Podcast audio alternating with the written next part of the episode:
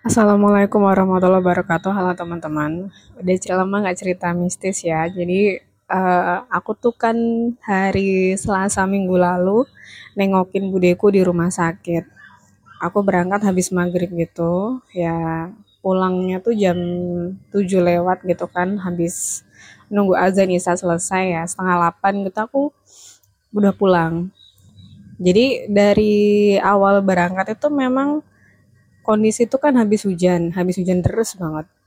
Terus ya udah uh, sepanjang koridor, sepanjang lorong dari pintu masuk rumah sakit itu cuma ada satu petugas di depan. Aku nggak baca itu keterangannya itu petugas pendaftaran atau petugas jaga malam aku nggak tahu.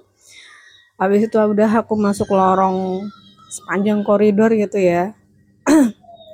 ya memang sih ada beberapa orang yang sholat di musola kan kami lewatin musolanya juga tapi udah gitu loh. Nggak ada lagi pengunjung lain. Jadi cuma sepanjang bermeter-meter koridor itu yang mungkin puluhan meter panjangnya itu cuma aku sama adekku yang jalan. Terus pulangnya juga sama pulangnya lebih sepi lagi. Jadi Isa itu setengah delapan itu orang mungkin udah pada sholat Isya atau mungkin sholatnya nanti-nanti gitu kan musola sepi. Koridor juga sepi banget. Ditambah waktu itu hujan Nah, malamnya itu aku tuh mimpi buruk gitu. Mimpinya biasa, mimpinya digodain cowok gitu lah. Dan aku tuh jadi inget bahwa setiap hamil tuh memang uh, selalu pasti ada mimpi digoda laki-laki. Itu dari hamil, pertama kan aku uh, pernah cerita aku digodain laki-laki gitu kan di sampai ditembak gitu aku suka sama kamu gitu terus aku bilang aku udah nikah aku udah punya suami aku gak bisa. Terus di malam keduanya uh, di mimpi lebih apa digoda lagi lebih gencar dan terjadi sesuatu gitu sampai akhirnya aku keguguran. Terus kehamilan kedua kehamilan si sulung juga sama sering mimpi didatengin laki-laki gitu. Laki-lakinya tuh aku gak kenal. Jadi apakah manifestasi dari siapa tuh aku nggak nggak nggak tahu nggak pernah lihat orang-orang itu gitu loh. Terus hamil ketiga yang aku keguguran juga sempat mimpi dan jadi aku hamil ketiga sama keempat itu hampir berbarengan ya. Oktober 2019 aku hamil terus keguguran dan Januari 2020 itu aku langsung hamil lagi dan selama dua kali hamil itu aku tinggal di uh, rumah kontrakan yang memang horor banget. Jadi rumah itu posisinya deket kuburan, kurang lebih berapa meter ya? Hmm, mungkin 50 meter. Tapi ada tembok tinggi gitu di sekeliling kuburannya dan uh, aku rumahnya itu di sebelah barat. Jadi di perumahan gitu, tapi perumahannya tuh mepet mepet pemakaman gitu loh, kuburan. Nah, yang aku inget mimpi uh, pertama kali aku datang ke rumah itu tuh jadi setiap kali merem aku tuh kayak ngelihat orang gitu loh. Ngeliatin aku tidur. Tapi ketika dibuka mata tuh nggak ada. Terus uh, kan aku kan waktu itu kan udah ngajar ya. Dan ketika aku pindah ke sana anak-anak tuh ada yang ngikut gitu loh. Mereka tuh pengen tetap belajar sama aku dan gak peduli kalaupun harus lebih jauh. Ya udah ketika anak-anakku, anak-anak murid-muridku maksudnya ya, ketika murid-murid itu belajar di sana, setiap malam tuh aku selalu mimpi murid-muridku dikejar sama bapak-bapak laki-laki gitu. Ya seumuran mungkin 50 atau 60 tahun gitulah dan anak-anak itu dibanting. Aku sering ngomongnya anak-anakku ya murid-murid itu. Jadi anak-anakku tuh dibanting gitu loh sama mereka. Eh sama dia. Dan mereka itu satu persatu. Jadi silih berganti. Satu hari satu anak. Tapi anak-anaknya tuh muka-muka murid-muridku gitu loh. Jadi bukan muka orang anak-anak yang acak random tuh enggak gitu. Cuman orangnya juga di mimpiku itu bapak-bapaknya juga itu terus gitu dan selalu pakai baju putih. Wah aku langsung ceritakan sama ibuku. Terus akhirnya aku ngomong sama tetanggaku yang lain yang udah lama di situ kan. Yang di, di sana tuh udah ada yang ngontrak sejak bertahun-tahun gitu kan sama yang uh, pernah ngontrak di situ tapi akhirnya beli rumah di sekitar situ juga gitu kan. Dan akhirnya mereka tuh cerita memang kadang kalau lagi malam Jumat Kliwon atau malam-malam tuh sering ada bau rokok gitu loh bau asap rokok. Padahal nggak ada orang gitu. Itu di tempat rumah yang aku tempatin ya. Dan memang iya jadi hawanya tuh beda banget gitu loh. Dan semua orang tuh ngomong kamu tuh di rumah yang itu di pojokan itu rumah tusuk sate itu gitu. Mereka tuh tanya gitu kan. Iya gitu di sana kan singit gitu. Nah aku bilang ya udah nggak apa-apa kalau nggak ganggu. Tapi ya itu konsekuensinya uh, aku tuh sering dibayangin ya mungkin uh, dia tuh terganggu kan karena anak-anak itu kan rame ya. Sedangkan kalau uh, bangsa jin mungkin itu biasa dengan tempat yang sepi terus tiba-tiba ada anak-anak les belajar gitu kan rame nah akhirnya terganggu. Terus akhirnya masuknya lewat mimpi gitu. Terus waktu aku lagi hamil pernah satu kali uh, aku lupa kejadiannya malam atau siang. Jadi kalau merem itu di atas badanku tuh ada laki-laki nindihin gitu. Tapi ketika aku buka tuh nggak ada. Tuh tapi ya udah akhirnya alhamdulillah tuh aku nggak yang ketindian yang jadi sleep paralysis gitu ya. Jadi bisa gerak dan langsung ini aku langsung bangun sholat tahajud. Oh berarti malam kejadiannya kalau nggak tahajud ya dua pokoknya aku lupa itu pokoknya di perpin gitu kalau kota orang Jawa atau namanya apa? Uh, uh, ketindihan gitu. Udah kehamilan ketiga keempat. Nah eh ketiga ya kedua ketiga ya. Kedua si sulung berarti ketiga keempat. Keempat anakku. Oh jadi keempat itu anakku kan uh, si ade. Yang pertama kami tuh kan ngontrak di yang deket kuburan terus akhirnya tuh pindah. Nah terus akhirnya kan uh, setelah aku lupa berapa bulan doang di situ kan karena ada kejanggalan-kejanggalan terus juga tetangganya kurang enak ya. Di sana banyak pengangguran itu dan suka gibah gitu. Aku nggak cocok sama lingkungannya akhirnya tuh pindah. Pindah di masih sekitaran situ juga tapi ya lumayan nggak jauh-jauh banget sih nggak ada lima menit tapi ya lumayan lah gitu loh.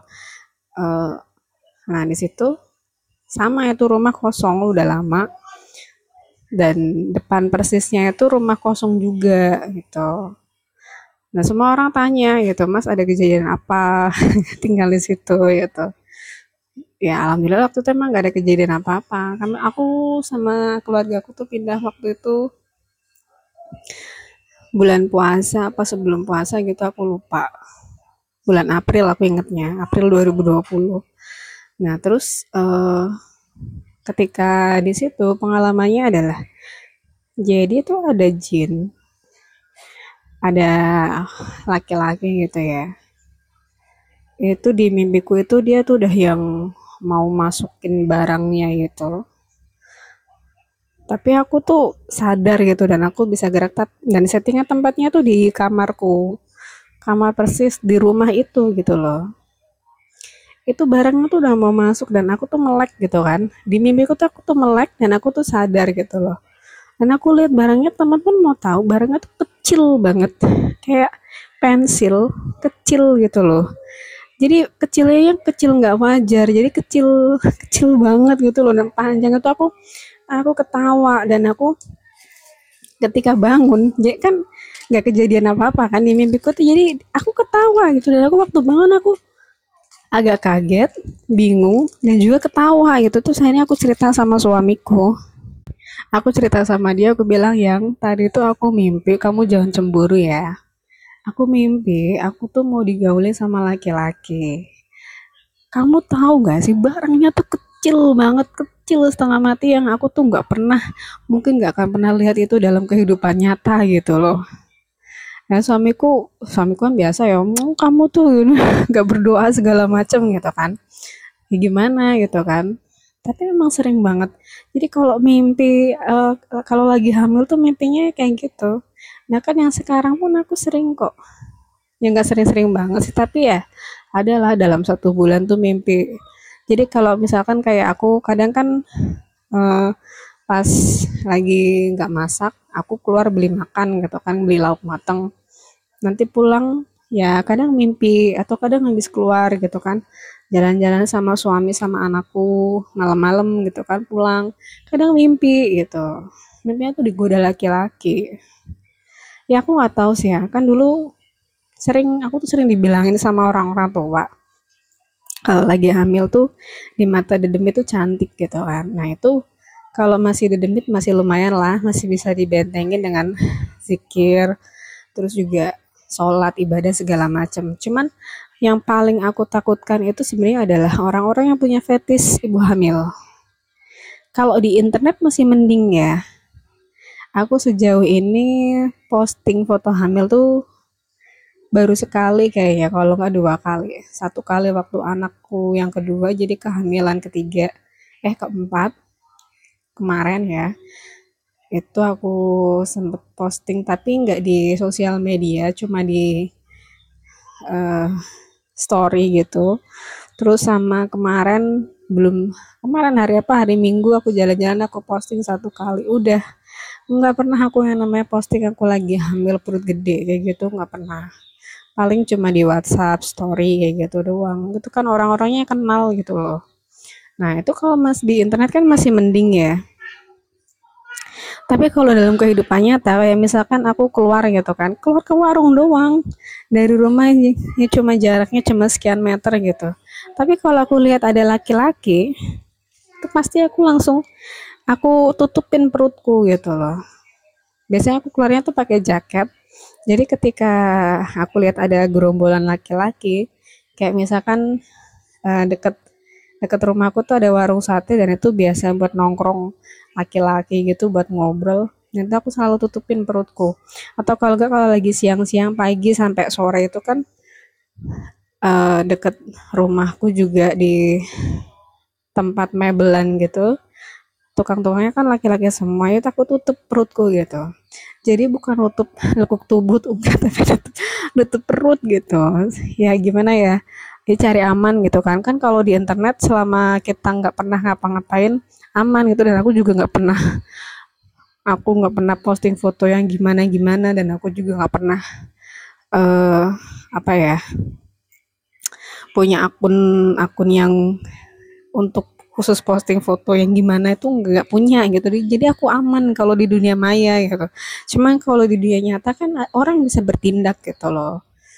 Dan uh, jalan ke rumahku itu kalau malam itu kan ini kan tanah keluarga ya dan aku posisinya rumahnya di belakang. Jadi ya aku jaga-jaga aja gitu ketika suamiku nggak ada. Kalau ada suamiku aku ke mana-mana selalu sama suamiku. Dan kalau ada dia ya mau beli lauk apa-apa itu ya aku minta tolong sama suamiku buat beliin gitu. Tapi kalau nggak ada dia kan ya otomatis mau nggak mau aku yang keluar gitu loh. Dah gitu ya teman-teman. Jadi lika-liku ibu hamil itu uh, pengalaman mistis dan pengalaman apa ya ya di dunia nyata lah gitu. Jadi apa sih yang aku lakukan ketika hamil dan aku rasakan gitu loh gangguannya tuh kayak gitu Dah, semoga untuk para ibu hamil bisa melindungi bayinya uh, secara batin, secara spiritual dan juga secara langsung gitu. Assalamualaikum warahmatullahi wabarakatuh.